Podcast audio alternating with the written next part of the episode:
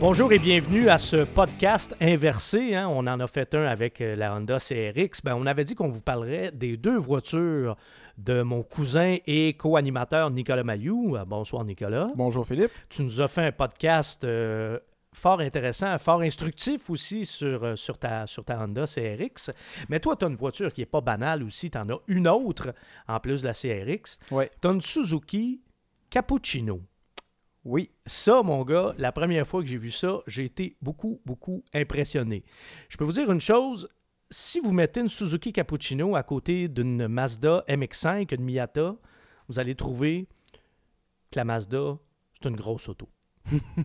C'est vraiment une micro-voiture, là. Ah oui, pour donner une idée aux gens, c'est une voiture décapotable, deux places, Un roadster. un roadster, et la hauteur de la voiture fait en sorte qu'elle rentre en dessous de la remorque d'un semi-remorque.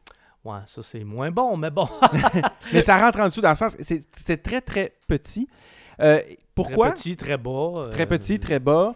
Euh, c'est un type de voiture, c'est une catégorie de voiture. C'est une voiture importée du Japon. Volant à droite. volant à droite. Je pourrais donner plus de détails là-dessus. Mais cette voiture-là fait partie d'une catégorie au Japon qu'ils appellent les K-Cars. Oui, et ça n'a pas la même connotation que pour nous en Amérique du Nord. hein? Non, Nous autres, les K-Cars, ça nous rappelle des boîtes carrées qui ont été produites par Chrysler, mais ça, ça. c'est un autre débat. Mais c'est pas un K-Car, mais un K-Car. K-E-I. Ces voitures-là sont des voitures qui sont construites à partir d'un gabarit défini par le gouvernement japonais. Ça veut dire que la voiture ne doit pas dépasser une certaine dimension, un certain poids et une certaine puissance. OK? Donc, il y a des K-Trucks, il y a des K-Cars, et ça fait plusieurs années, ça fait des années qu'ils euh, fabriquent ces voitures-là, qui permet aux propriétaires d'économiser sur les frais de... euh, tous les frais inhérents dans le fond, l'automobile, les immatriculations, les assurances, et notamment aussi des rabais sur les péages d'autoroute. Ah oui, même. Oui, oui, oui, oui, oui. Ben, Donc, pourquoi cette voiture-là? Parce que j'ai toujours voulu une décapotable. Les décapotables, ça m'a toujours attiré. Je me suis dit, un jour, il faudrait que j'aie une décapotable. En plus, elle est belle. Ben, c'est- cute. Oh c'est très, très cute. Écoute, regarde. Cette voiture-là sème la bonne humeur partout où elle passe. Oh, une voiture qui donne le sourire. Ah oui, oui. Mais Ouais. tu sais, Ah, ouais. le contraste avec moi qui est à côté, la voiture m'arrive à la hanche, là, le, le- le toit de la voiture. Donc, j'ai un ami qui en avait acheté une, qui, euh, qui était mon associé dans le temps que j'avais ma, ma shop de Ton tuning, atelier de tuning. mon atelier de mise au point. Et, euh, et j'ai trouvé la voiture vraiment très belle, très intéressante, et surtout, c'est une, euh, c'est c'est une des K-Cars qui est utilisée beaucoup pour faire de la piste. La répartition de poids est à 50-50. Propulsion. Turbo, ben bon, ça fait 65 chevaux. C'est mais- quoi, le- c'est quoi la cylindrée du OK, moteur? c'est un 657 cc. Ça, c'est quoi, un 3 cylindres? C'est un 3 cylindres de même pas un litre et avec un turbo dessus. Donc, si tu enlèves le turbo, la voiture fait à peu près 40 chevaux. Tu mets le turbo, tu montes à 65. Bon, mais sauf que 65 chevaux. Pour ben, une voiture de 720 kg, Voilà. pour donner une idée aux gens, c'est à peu près le même feeling qu'une euh, Civic des années 90 DX. La 1.5 litres DX, qui fait avec ses euh, presque 900 kg, euh, c'est le même feeling. Embarquer sur l'autoroute, ça pose pas de problème. La puissance, elle est là. Puis sur l'autoroute, quand il y a un 53 pieds qui passe à côté de toi, euh, Ben, c'est drôle parce que tu ça te doit fais comme changer un- de voie tout seul. Ouais, un peu, un peu. Mais euh, après ça, tu, tu es quand même assez habitué. Puis bon, c'est pas, c'est pas si pire que ça. C'est pas si pire que ça. La boîte de vitesse est très précise. Comment dire Ceux qui aiment les Miata vont aimer aussi cette voiture-là pour à peu près les mêmes raisons. Oui. Parce que c'est comme un petit kart. Oui, oui, oui, absolument. C'est là. ultra Oui, oui. maniable, c'est le fun à conduire, euh, c'est pas pesant. C'est propulsion, ouais, ouais, c'est, ouais, c'est- un petit roadster, mais vraiment là, euh, fantastique. Puis c'est pas banal, là. Vous êtes combien au Québec à avoir ça? Écoute, euh, à l'époque, j'avais il y a quelqu'un qui, euh, pour faire ça simple, là, un Québécois expatrié en Angleterre qui avait une compagnie de pièces aftermarket pour les cappuccinos, qui m'a dit, qui était pas mal au courant des va-et-vient, qui m'a dit que lorsque je l'ai acheté en 2008, on était une dizaine au Québec à en avoir une. Moi, je n'ai jamais vu d'autre que la tienne. Et euh, on- sur la rive sud, on était trois qui se promenaient régulièrement. Là, je sais qu'il y en a qui ont été vendus. Écoute, on doit être quelque part entre 5 et 10 au Québec. Puis la tienne, c'est une quelle année? La mienne, c'est une 92. Parce que ça, ça a été produit de quelle année à quelle année? 91 à 97. OK. OK. Donc, deuxième année. Première génération, deuxième année. Deuxième Il y a une année. deuxième génération pratiquement identique, mais le moteur avait changé un peu. Comment tu fais pour faire venir ça? Là? Comment ça- Moi, j'ai jamais acheté une auto a- dans a- un autre pays. Là. Bon, c'est pas super. c'est pas compliqué. Tu peux faire toutes les démarches toi-même ou tu peux payer un courtier pour le faire à ta place. Ah oui, Il y a, oui, oui, il plus. y a- il y a- il y a quelques entreprises, là, tu peux les voir sur Internet, qui se spécialisent là-dedans. Donc, eux sont branchés sur les marchés euh, des voitures usagées de partout dans le monde. Et puis, euh, eux, ils se débrouillent justement pour faire l'importation. Écoute, Puis en plus, il te sauve tout le trouble de la paperasse. ben oui, toute la trouble de la paperasse, ensuite de ça, tout le trouble du transport. euh, c'est eux autres qui prennent le risque aussi du transport. Un container, ça peut se perdre dans le chemin, la voiture peut se faire endommager. Et, écoute, je leur ai dit, trouvez-moi une cappuccino. Je veux que la carrosserie soit impeccable et que l'intérieur soit impeccable. La mécanique, ça me dérange moins parce que la mécanique, ça se répare beaucoup plus facilement.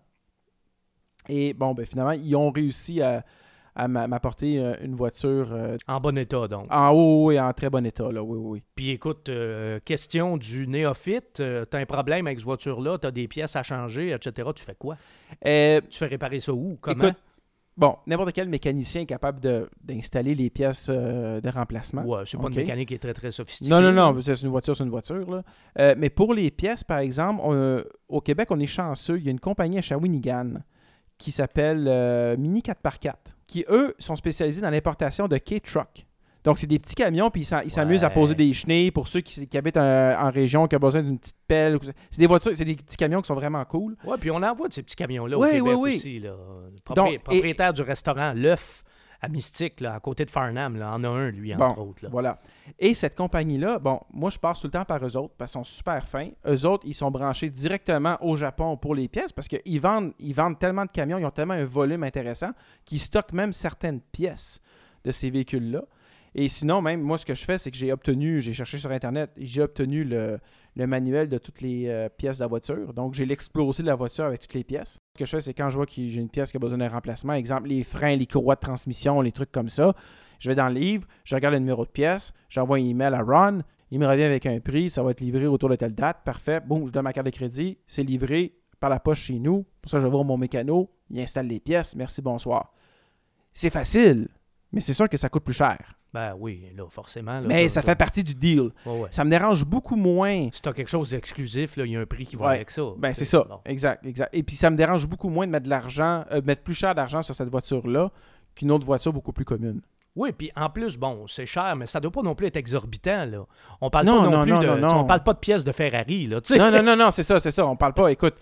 Et Peut-être un 15%, 15 à 20% plus cher que si la voiture avait été commercialisée ici. Ouais, pas, pas- plus. Puis, puis qu'est-ce qui est intéressant, c'est que même pour certaines pièces qui sont disponibles, entre guillemets, dans le jobber, Mini 4x4 sont capables de me le dire. Ils disent, bon, ben écoute, cette pièce-là, du manufacturier, c'est tel prix, mais sinon, je peux te l'avoir euh, euh, jobber pour tel, tel, tel prix aussi. Là. Là, il y a une question, euh, intér- ben, en fait, euh, un aspect intéressant aussi à, à préciser.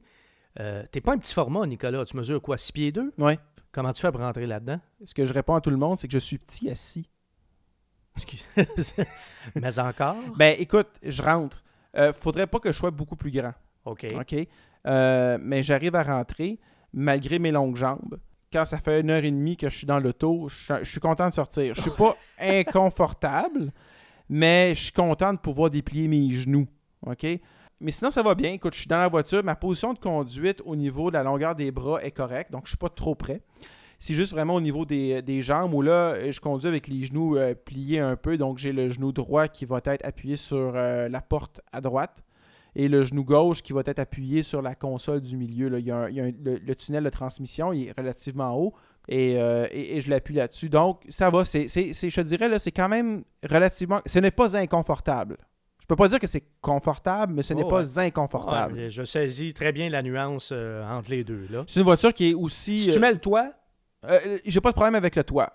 donc la, la garde au toit, c'est correct, t'as pas la tête à côté. Ah, euh, Non, j'ai pas la tête à côté, mais si euh, je me prends des, euh, des bosses à Montréal, j'ai la tête qui va frapper dans le toit. là, t'es, t'es proche. Mais comme je dis, je suis petit assis. J'ai un de mes amis qui est pas vraiment plus grand que moi, mais lui qui est plus grand que moi assis. Et lui, il peut pas conduire la voiture parce que quand il s'assoit dedans, premièrement, il faut enlever le toit.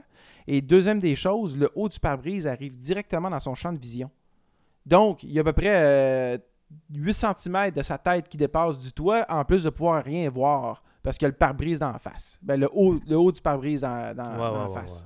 ouais. Donc, c'est, c'est pas donné à tout le monde. J'ai des amis aussi qui sont montés dedans, qui pouvaient pas fermer la porte sans devoir rentrer leur bras droit de l'intérieur et fermer la porte de la main gauche. Parce qu'il était juste trop large. Il avait pas le bon gabarit. Là, oubliez pas, mesdames et messieurs, qu'on parle d'une voiture dont le volant est à droite. là. Oui, oui, oui, c'est pour ça que euh, c'est un peu inversé ouais. Les, les- les trucs. C'est un podcast inversé, alors c'est normal. C'est la hein? voiture parfaite pour ça. le thème du podcast. Ben, Nicolas, très intéressant. Très économique. Ah oui, ah oui. Ah oui, oui, oui, vrai. oui. Non, écoute, mais écoute, regarde. C'est quoi la consommation de ça? Pour m'amuser, OK, pour le fun, je suis descendu euh, de Tremblant, en redescendant de Tremblant jusqu'à Montréal, jus- jusque sur la rive sud, j'ai fait en bas de 6 litres au 100. Mais j'ai fait attention. Sinon, On en- parle- Puis on parle quand même d'une voiture du début des années 90. là. oui, oui, oui, oui. Où les moteurs n'étaient pas aussi euh, performants euh, sur le plan énergétique euh, Sinon, qu'aujourd'hui. con- conduite de ville et autoroute combinée, en bas de 7. Entre 6,8, ben, en, bas, en bas de 7. Entre 6,8 puis 7,2. Quand je fais du 7,2 litres au 100, là, c'est parce que j'y ai donné puis j'ai fait beaucoup de villes. Ouais, Mais habituellement, là, j'étais entre 6,7, 6,9 litres au 100 quand. euh, moi- moi- mes, mes trajets ont beaucoup d'autoroutes en ce moment, donc c'est à peu près le- dans le, le- le- le- la braquette dans laquelle je me, je me tiens. Si on compare à ta CRX, Euh, la, la CRX, euh, elle aussi, parce que je l'ai euh, modifiée pour qu'elle soit assez économique, la CRX, elle aussi, c'est autour de 7 litres au 100. ah, quand même, hein? Et écoute, la Cappuccino a un réservoir de 35 litres et euh, je me rends à 400 km sur un réservoir. Oh. La, la CRX, réservoir de 45 litres. Et j'arrive à faire, en faisant attention, au-dessus de 600, 630 km. Et une fois, j'ai fait du 650 km avec purement de l'autoroute avec. La Cappuccino, ça, c'est une voiture que tu vas garder toute ta vie? J'irai pas jusqu'à dire ça. Mais pour l'instant, si j'ai à vendre une des deux voitures, ça va être la CRX. Et on verra ensuite pour la Cappuccino. Parce que la Cappuccino va souffrir du même problème que la CRX. Ultimement, les pièces ne se fabriqueront plus. Et là, non seulement les pièces ne se fabriqueront plus, mais en plus, ça va être difficile d'obtenir des pièces parce qu'elles vont devoir être importées. Donc, des pièces usagées importées. Et j'espère juste qu'il n'y ait pas de plastique euh, apparent ou essentiel Qui se mettent à craquer. qui se mettent à, briser. ah, Pour l'instant, je touche du bois. Tout semble tenir et il y a pas, il semble pas y avoir de défaut vraiment de conception. Mais de tant que. Ron de Shawinigan existe, c'est correct. Tant que Ron est là, je suis en business. Nicolas, merci. C'était vraiment intéressant et c'est une voiture qui est vraiment pas banale. Vous allez d'ailleurs la voir euh, en photo. On va mettre ça euh, sur, euh, sur notre site, euh, juste en bas là, du, du lien pour euh, le podcast. Alors, Nicolas, merci et je te dis bien sûr à la prochaine. Merci, Phil. À la prochaine. Salut.